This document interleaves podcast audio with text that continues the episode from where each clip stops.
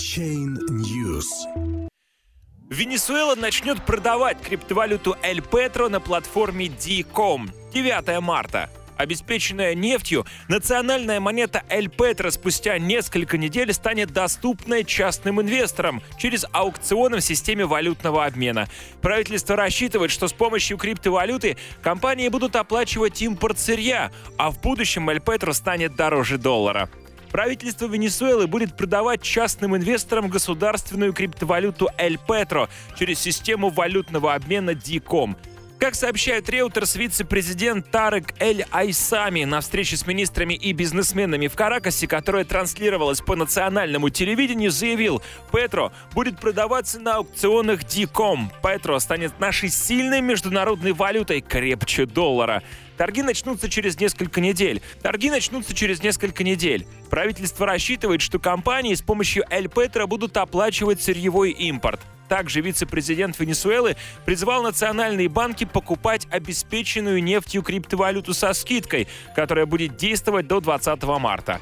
Эль Петро можно приобрести за доллары, евро или любую другую иностранную валюту. Криптовалюта на балансах банков будет признаваться полноценным активом. В 2016 году в Венесуэле появилась двухуровневая система валютного обмена. Она предполагала два курса DPOM 10 боливар за доллар и DCOM от 207 боливара. DCOM применялся для туристических поездок в расчетах кредитных карт национальных банков. Нефтяные компании, получающие иностранную валюту за экспорт сырья, также используют обменный курс DCOM. В 2018 году Центральный банк упразднил DPOM. Первый валютный аукцион DCOM в этом году установил курс 30 987 боливаров за евро, что соответствует 25 тысячам боливаров за доллар. В соответствии с информацией портала Dollar Today при текущем курсе DCOM 39 807 боливар за доллар, курс черного рынка составляет 208 725 боливаров.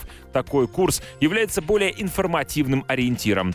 Как отмечает Reuters, пока непонятно, как нефтяная криптовалюта поможет венесуэльским компаниям совершать международные транзакции. Иностранные компании вряд ли дадут согласие принимать Эль Петро в качестве оплаты, учитывая юридические вопросы. Минфин США озвучивал предупреждение в отношении Эль Петро, подчеркивая, что использование этой криптовалюты может расцениваться как нарушение санкций, представляя юридический риск для инвесторов.